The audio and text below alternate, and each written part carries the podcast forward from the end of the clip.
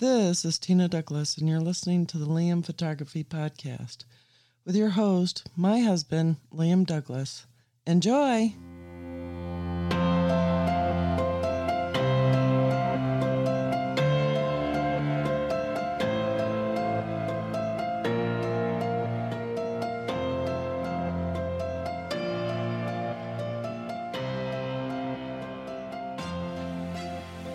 Greetings, everybody. You're listening to the Liam Photography Podcast. I'm your host, Liam Douglas, and this is episode 141.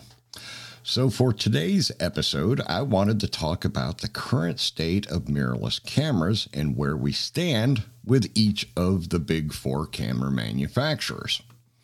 So, let's start off with Canon and their recent cameras. Now, as most of my listeners know, over the summer of 2020, Canon released the EOS R5 and R6, and both of these cameras were basically home runs for Canon. The EOS R5 has its 45 megapixel CMOS sensor with the Digic 10 processor. It has 5 axis in body image stabilization, dual pixel autofocus 2, 8K video, which for me is overkill and 12 frames per second mechanical and up to 20 frames per second with the electronic shutter. It uses two card slots, with one being SD at UHS 2 and the other being CF Express Type A. Now, this is a fantastic camera, and I know Canon got some heat for it because of quote unquote overheating issues.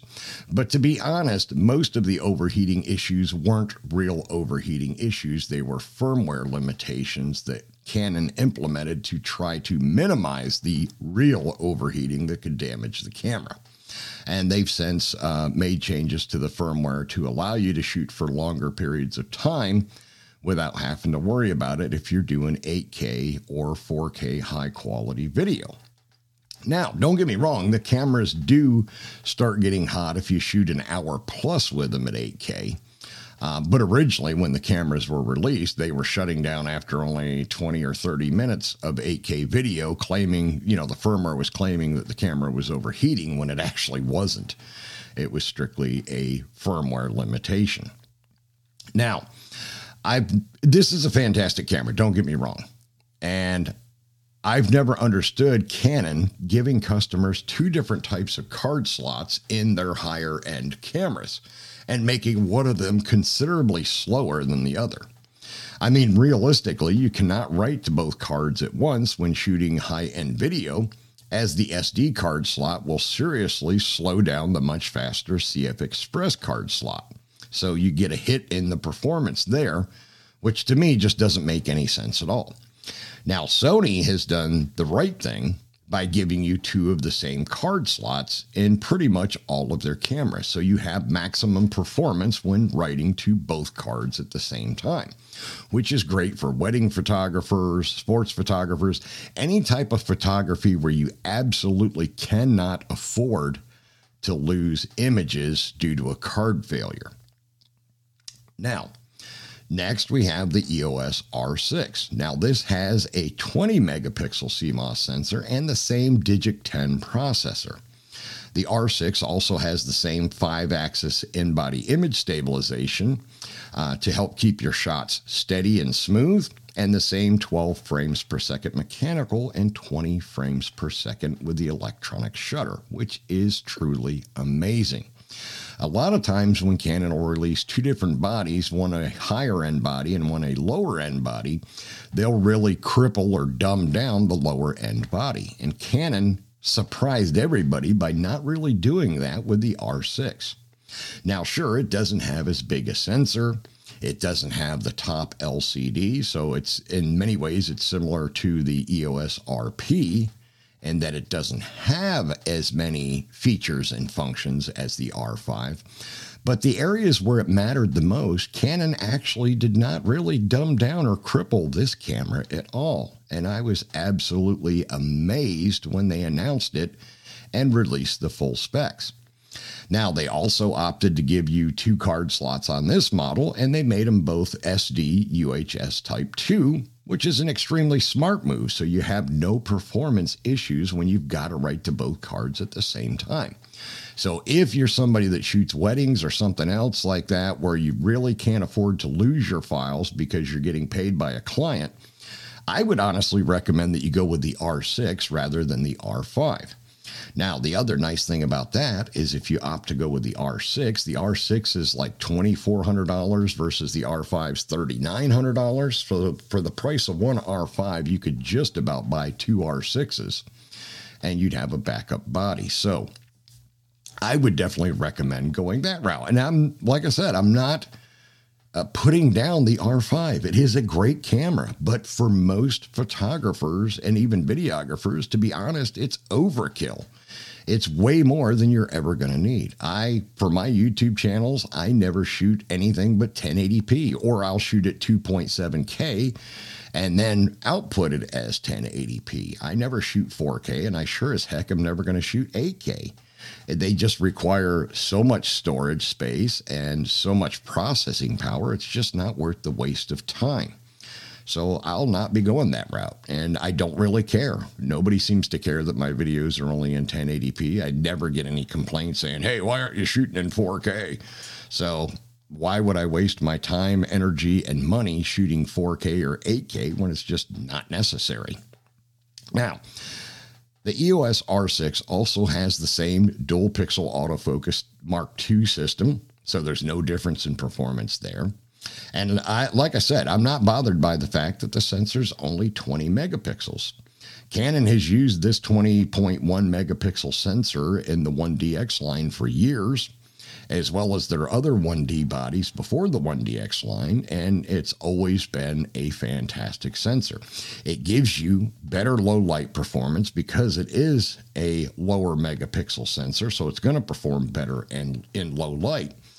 And to be honest, anything more than 20 megapixels is really overkill unless you're unless you're producing super super massive prints uh, anything over 12 megapixels is really overkill, to be honest, which is probably one of the reasons why Sony, in their A7S line of cameras, has always stuck with a 12 megapixel sensor. But we'll get into that a little bit more later on. Now, in this past week or so, we have a confirmed rumor from Canon Rumors that Canon will not only release the new EOS R1 flagship mirrorless sports body later this year, but that they're also planning to release an EOS R5C, which will be Canon's new cinema camera. Now, it's rumored to have the exact same hardware specs as the R5, but in a bigger body form factor with active cooling to address any overheating issues when you shoot 8K RAW video. Now, this is huge news considering if Canon does release this body, it will basically be the Sony A1 and A7S3 killer. I mean, it's going to put a hurting on those bodies from Sony. And I'm not bashing Sony. Sony makes great cameras. But if Canon releases an EOS R5C, that's going to blow everything Sony's currently got out of the water by a mile. That's just my opinion now. And yes, I am a Canon and Fuji shooter, but I've shot with Sony bodies as well. I've owned Sony bodies. They are great bodies, but Canon is just really up in the game since they got into the mirrorless market. And I told you back when I started this show in late 2018 that when Can once Canon announced their EOS R, their first mirrorless full frame body, I told all of my listeners and everybody in the real world that I talked to about mirrorless cameras that it wouldn't take Canon more than 18 to 24 months to catch Sony and pass them. And I was 100% right. At right about the 18 month mark, Canon dropped the R5 and the R6, which totally blew Sony out of the water. I mean, you got to remember, Sony had been making mirrorless full frame bodies for five, six years. They had a massive head start on Canon. But Canon was secretly developing their full frame mirrorless tech for years. I, I honestly believe that because that is one of the easiest ways to explain how Canon has caught and passed Sony in mirrorless full frame camera technology already. Any reviewer that's reputable, that's not a paid shill, will tell you that the current eye detect autofocus in the R5 and the R6, as well as the animal eye detect autofocus in those bodies, is superior to Sony's.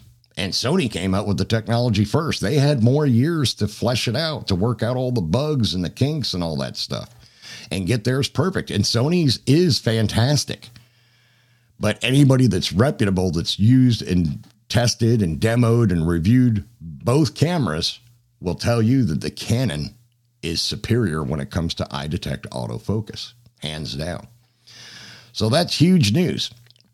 So, like I said, there's a good chance that this EOS R5C is going to just blow the A1 out of the water, as well as the A7S3 that recently released. And it's probably going to have a much smaller price tag of 3,900 versus Sony's $6,500 for the A1. Now, granted, the A7S3 is considerably less expensive, but I think the R5C is even going to kick the A7 S3's butt, but we'll have to wait and see. Now, Canon is certainly on the right track with their mirrorless offerings. All of their latest bodies have great specs, reasonable pricing, and as I mentioned a moment ago, their eye detect autofocus is already superior to Sony's, which is impressive again because Sony was the ones that started the whole eye detect autofocus thing. But this is why Canon is still the king in the camera world. They've been making cameras for over 100 years, and they're still number one in the world for a reason. But Sony is nipping at their heels, so we'll, we'll have to definitely wait and see how things progress. Now, next, we have Nikon and their latest offerings. We have the Z6 II and the Z7 II, which are both great cameras, but to be honest, they are what the original Z6 and Z7 should have been. The Z6 II has a 24.5 megapixel BSI or backside illuminated CMOS sensor. It has 14 frames per second continuous shooting, so behind Canon there. It does have the five axis IBIS or in body image stabilization, which is great, and it can do 4K 30 and it has their dual X Speed 6 image processors, which helps with processing your images faster as you capture them and keeping your memory buffer, your image memory buffer, down. You know, being able to dump the images quickly from the image buffer into the memory cards is very important to any photographer. So that is fantastic. Now it has dual card slots, which Nikon got a lot of heat for the single card slots in the original Z6 and Z7. But like Canon, with the EOS R5, they opted to go with one CF Express Type A and one UHS 2 slot, which again baffles me from a performance standpoint. Considering Nikon has been using faster card technologies than Canon for quite some time now, just like Sony. Now, the good news is the Z6 II is currently on sale for around $2,000, which is an awesome price point to be at for this particular camera. And it is definitely a great camera. I am not putting down Nikon at all. I don't want you to think that. I don't bash camera companies for what they do. I bash them when they do things stupid um, and all of them are guilty of that. Like I said a moment ago, Canon and Nikon were both, in my opinion, idiotic with going with one CF Express Type A card slot and one SD UHS 2 card slot. To me, that's just absolutely stupid because you can't write to both memory cards at the same time without suffering performance issues. But now we have the Z7 II, which is also a great camera and everything the original Z7 should have been. It's got a great 45 megapixel FX format BSI CMOS sensor with five axis in body image stabilization and the dual X Speed 6 image processors, just like the Z6 II. So the performance is great. It can shoot 4K 60p as opposed to the Z6 II's 4K 30p. But being as this is Nikon's quote higher end mirrorless full frame camera body. why go with the same crappy dual card slots of one CF Express and one UHS2? That just doesn't make any sense at all, especially from a performance standpoint.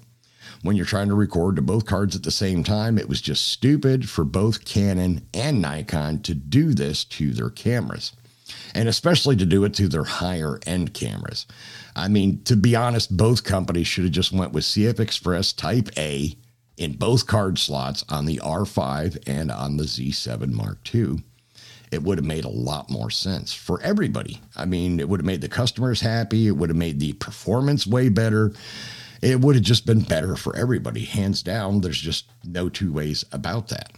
So, Canon, you really need to get on the stick, and Nikon, so do you. And I'm talking to both companies directly. I know they probably don't listen to my show, they don't give a rat's butt what I think. But I'm not the only one that thinks that. A lot of customers out there are just baffled by these idiotic choices when it comes to the dual memory card slots. And Sony seems to be the only company that actually listens to their customers when it comes to that kind of stuff. Okay, so moving on. Now, Nikon did recently go public with their development announcement, or they're announcing the development of a flagship mirrorless body that they're going to call the Z9.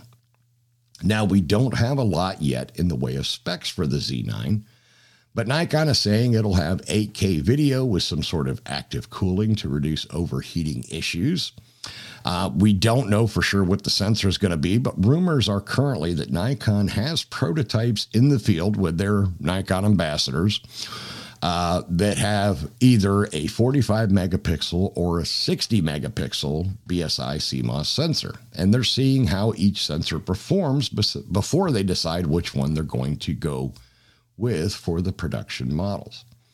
Now, Nikon is also saying that it will have a brand new X Speed processor and more than likely two of them, like the Z6 II and the Z7 II. So that makes a lot of sense. Now, where Nikon is falling behind is in innovating their cameras. They've been making improvements to their Eye AF system, but it's still light years behind both Canon and Sony. So Nikon really needs to step up their game if this new quote flagship sports body has any chance of competing against Canon and Sony.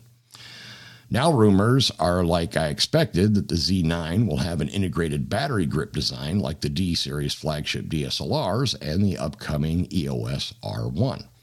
Both Canon and Nikon are well known for their flagship bodies always having an integrated vertical grip, and I don't expect that to change with their flagship full frame mirrorless bodies. I, I, expect it to be the same. Now, whether or not they're going to use the same massive battery that they've been using for the D series and the 1DX series, I don't know.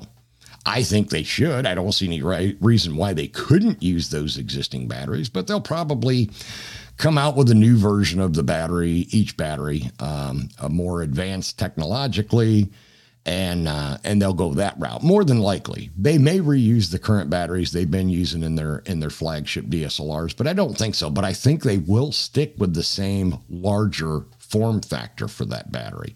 I don't think they're going to go the way Sony did and have you load two batteries into the integrated grip. I don't think the Canon's going to go with two uh, LP6NH batteries or something like that. I believe that they're still going to go with one very, very large battery, both Canon and Nikon. So that is what I expect, and I'm fairly confident that that's what we're going to see. All right, now let me take a break here for a moment, and then we'll move on to talking about Fujifilm and Sony. We hope you're enjoying this edition of the Liam Photography Podcast. The best way to support the show is to subscribe in Apple Podcasts, Google Podcasts, or anywhere else that you get your podcasts. If you want to leave comments or suggestions for future episodes, you can call or text the show at area code 470-294-8191. And you can email the show at liam at liamphotographypodcast.com. You can find the show notes and links at liamphotographypodcast.com, and you can tweet the show at liamphotoatl using the hashtag liamphotopodcast. And now, back to the show. Okay, so moving on to Fujifilm. we see that Fuji is certainly going all out with both their APS-C X-Trans bodies as well as their GFX line of mirrorless medium format cameras. Fuji recently released the XS10 body, which is priced at $999, which isn't a bad price point at all. It has their awesome 26 megapixel X trans sensor with the X processor 4. It also includes 5 axis in body image stabilization to keep your images stabilized when shooting handheld. Now, this body can shoot 4K 30 and 1080p at 240 frames per second, which is very impressive for those that shoot a lot of video. I know a lot of videographers love having the high FPS so they can do their slow mo and ultra slow mo segments in their videos. So, everybody was extremely happy when they saw the specs for this camera. Now, they did skimp though with only adding one UHS 2 card slot, but Fuji doesn't tout this camera as one for wedding shooters or anyone that absolutely needs dual card slot redundancies. If you need that, then you're better off going with the XT4, which is Fuji's new APS-C flagship body. But Fuji has made this a fantastic camera with its hybrid shooting capabilities of both video and stills. And so far, it's been getting rave reviews from very reputable, reviewers that aren't paid shills. now, Fuji didn't stop there, as they have recently announced the new XE4 APS-C X-Trans body as well. And again, Fuji hit a home run with this camera. The XE4 continues Fuji's rangefinder style XE line and is a very, very great camera. It has the exact same 26 megapixel sensor with the same X processor 4 as the XS10 and the same 4K 30 and 1080p at 240 frames per second for video. Now, according to reviewers, it doesn't perform quite as well as the XS10 for a video camera. So, if that is your main thing, then you're more than likely going to want to go with the XS10 instead. And the cameras are priced at about the same price point. I think it's more of a, a, matter of whether you prefer the rangefinder body style or the more conventional body style. That's the biggest differences between these two cameras but they're both amazing cameras that'll give you absolutely stellar results. So I don't want you to think that I'm bashing either one of these cameras. They're both fantastic cameras. They're both great options.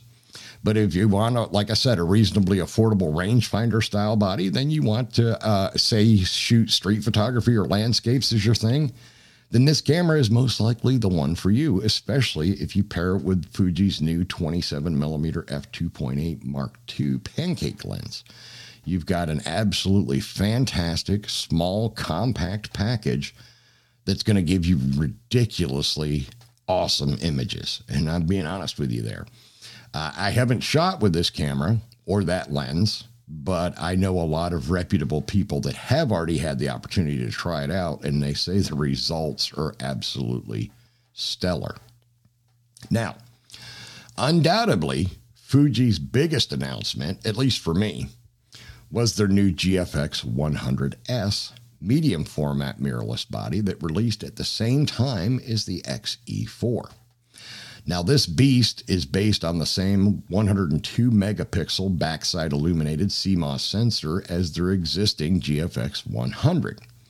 But this camera is a much smaller form factor and even slightly smaller than the GFX 50S, which is very impressive.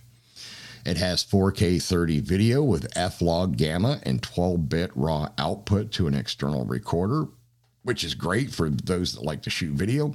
But to me, I don't know. I just think it's a little bit of overkill because, to be honest, most people that are going to buy a medium format camera aren't buying it for video and they're not buying it for shooting sports. They're buying it for the insane resolution and the insane dynamic range. That's what those kind of shooters want. That's what I want from a medium format mirrorless body. That's why I have the GFX 50R.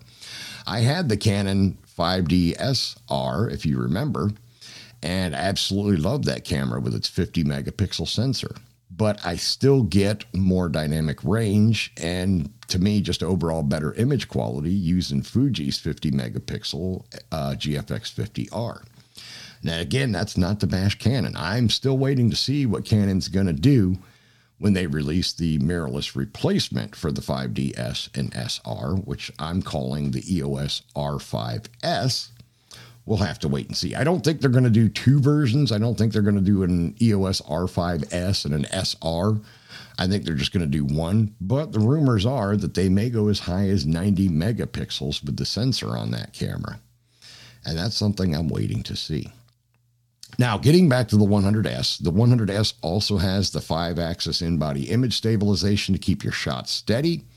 And the same X processor 4 is the XE4 and the XS10. Now, it also has 19 film simulations built in, and it can do up to 400 megapixel images with its pixel shift multi shot capability, which is just ridiculously insane.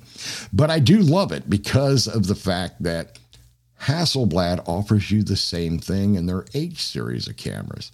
If you buy the, I think it's the H6C 100D or whatever it's called, their top of the line digital medium format camera, which costs $100,000, you can do a similar thing with that 100 megapixel sensor in that camera. You can do uh, pixel shifting and you can get a 400 megapixel raw image just like you can on this Fuji. But the Fuji at $6,000 is a heck of a lot less expensive than 100,000 for the Hasselblad.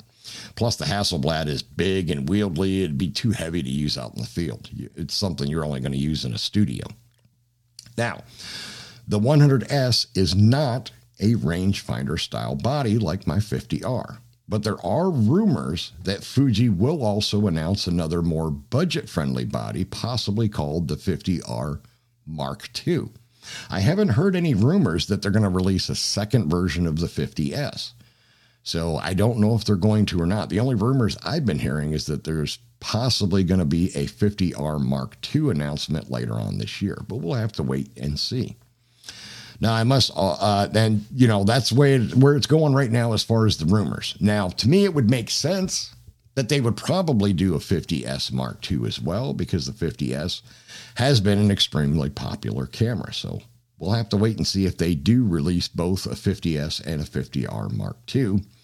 But I just thought I would let you know what I've been hearing about from the reputable rumor sites. Now, when it comes to the Fuji, I must also let you know, as let my listeners know, because I believe in being as honest with you as possible, that I manage the GFX 50R group on Facebook, as you know, and there are reports that the 100S, quote, freezes at times, which to me sounds like a major firmware bug. And Fuji hasn't issued a recall on the camera, so I'm assuming it is definitely firmware related, not hardware, and that Fuji will hopefully address it quickly in a firmware update. Now, maybe they've already released a firmware update. I don't know. I didn't look into that too much before this episode. I know uh, just, I think it was yesterday, they, I got an email from Fuji saying they'd released new firmware for my 50R, which, you know, I went ahead and updated that right away. So if they released new firmware for the, for the 50R, they probably did for the 100 and the 100S and maybe even the 50S as well.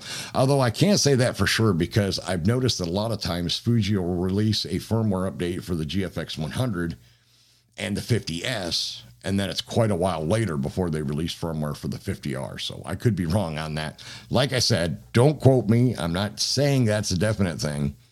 But if it does have this firmware issue, hopefully Fuji will address it quickly if they haven't already. Okay, so last but certainly not least for this episode, we move on to Sony and what they have going on right now.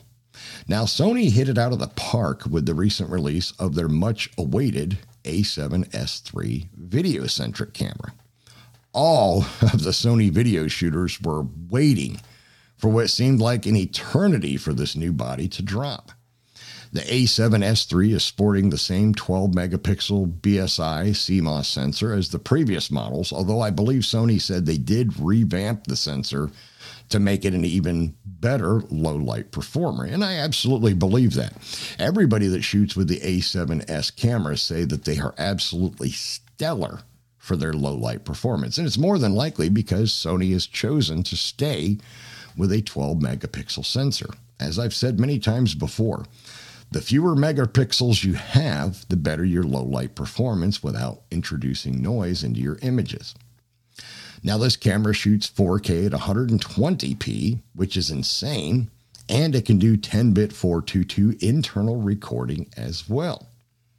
It has the same 5 axis IBIS to keep your videos smooth and beautiful, and it's capable of 16 bit raw output with HLG and S Syntone to an external recorder. The A7S3 also sports a crazy high resolution 9.44 million dot EVF. That's got to be as good, if not better, than any optical viewfinder. And this camera also has Sony's new revamped menu system, which seems to have everyone that shoots Sony very happy. As I've mentioned many times before, Sony had an absolutely horrible menu system on their cameras all of these years. And it made everybody happy that they unveiled their new menu system in the A7S3. And then they also put that same new menu system in the A1. Now, whether or not they'll make it backwards compatible with their other bodies that are already on the market, somehow I doubt it. But Sony may. They tend to do things a little bit differently than everybody else, and they do tend to listen to their customers more than any of the other manufacturers. Now, I was also very impressed and happy, even though I don't shoot Sony, to see that Sony went with dual purpose dual card slots, slots which can use either SD UHS 2 or CF Express Type A cards, either one. Now, why in the hell are the other companies not doing this? It just makes more sense. The CF Express Type A cards are smaller than the Type B cards, so you could easily integrate them into the same card slots as SD UHS2 because Sony has done that. So, why are Canon, Nikon, and Fuji not jumping on this technology. They should all already be doing this with all of their bodies, especially their higher end bodies. I mean, if you only want to give us UHS 2 dual card slots in like the R6, that's fine. Or in the, you know, the lower end bodies, that's fine. But in your flagship body, well, not your flagship bodies, but in your higher end bodies, like the R5, like the Z7 II, and the A9 and stuff like that. They should, all those bodies should have these dual purpose card slots. It would just make a lot more sense and it would make even more money for the companies because, especially the folks that are shooting video, they're going to realize really quick that even though it costs quite a bit more, they get ridiculously better performance with those CF Express Type A cards. So more of those cards would be bought, which would in turn bring the prices down over time. Okay, so now wrapping up the Sony part in this episode, we have to talk about the 800 pound gorilla in the room, which is the new Sony A1 flagship camera. And no doubt this thing is an absolute monster of a camera. It did not outdo the Canon EOS R5, though, like everybody thought it would. It does have a 50 megapixel BSI CMOS sensor with five axis in body image stabilization, but it's only 5 megapixels more than the EOS R5. And it can shoot 8K 30p video like the R5, and it can do 30 frames per second continuous shooting. But does that really matter? Sure, it's great if you shoot sports, high level sports, but Sony touting this as their flagship body, it's not really all that impressive, especially when they went with the smaller battery instead of a massive battery like the Nikon D series or the Canon 1DX line. I don't know why Sony went this route. They didn't go with an integrated vertical grip. They do offer a vertical grip, battery grip separately, but it just didn't make any sense to me. So if you buy the A1, you're talking $6,500. And then if you buy the separate battery grip, and a spare battery, you're easily up in the price of the camera just for the body to $7,000, which to me is a bit high for what this camera is. Now, that's my opinion, but my opinion on that is shared by a lot of other high level, really well known YouTubers and podcasters in the photography and videography world. So I understand this is their first flagship body, but Sony did not have a massive amount in R&D cost since they've already been making their full frame mirrorless bodies for years. So I was really shocked at the ridiculously high price tag. On most all of the other bodies, Sony tends to be on par or considerably less expensive than their competition, which is one of the big items that draws people to switch to Sony from other platforms. But with the high price tag, I personally think Sony massively missed the mark when they released the A1. We'll have to wait and see if they realize their mistake and drop the price considerably over the next few months. I don't know whether they will or not. We'll just have to wait and see. Now, chances are Canon and Nikon are going to release the R1 and the Z9. Both of those bodies are going to have integrated vertical grips like the D series and the 1DX line with massive batteries. And if they keep their price point at around 6000 or better yet, say 5500, they're going to put a serious hurt on Sony in the flagship battle. Canon more so than Nikon, since Canon already has better eye detect and animal eye detect autofocus than Sony does. Again, Sony was smart to make this body dual card slots versatile with the option of either UHS 2 or CF Express Type A. That is a major thing, especially when shooting high level sports like the Olympics, MLB, NBA, NHL, or NFL, NASCAR. But keep in mind, those CF Express cards are really expensive. But then again, if you have the seven grand to drop on this body, you're probably not worried about dropping another thousand on fast CF Express Type A cards. So, in conclusion, all of these camera makers have released or will be releasing major cameras this year. And the mirrorless war is absolutely heating up. Canon is still number one, with Sony nipping at their heels, but I believe Canon will continue to remain the top dog. Nikon has to really innovate to stay relevant, and I hope they do with the Z9, but we'll have to wait and see. I really do not, and I've mentioned this time and time again, I do not want to see Nikon go out of business. I don't want to see their cameras go the way of the dodo bird. I want them to stay in the market. The more competition, the better it is for everybody, especially us as customers. And Nikon's been around for about 100 years, just like Canon. So I definitely don't want to see them go anywhere. Now, just to let my listeners know, I have not shot with any of these new cameras as of yet. I am not a huge podcast YouTube celebrity like many of the others that are pulling in tens of thousands of dollars a month with their podcasts and their channels, and I probably never will be one of the big dogs. But I like to share my views and opinions with my listeners, and I appreciate every one of you taking the time to listen to this show and hopefully share it out with others.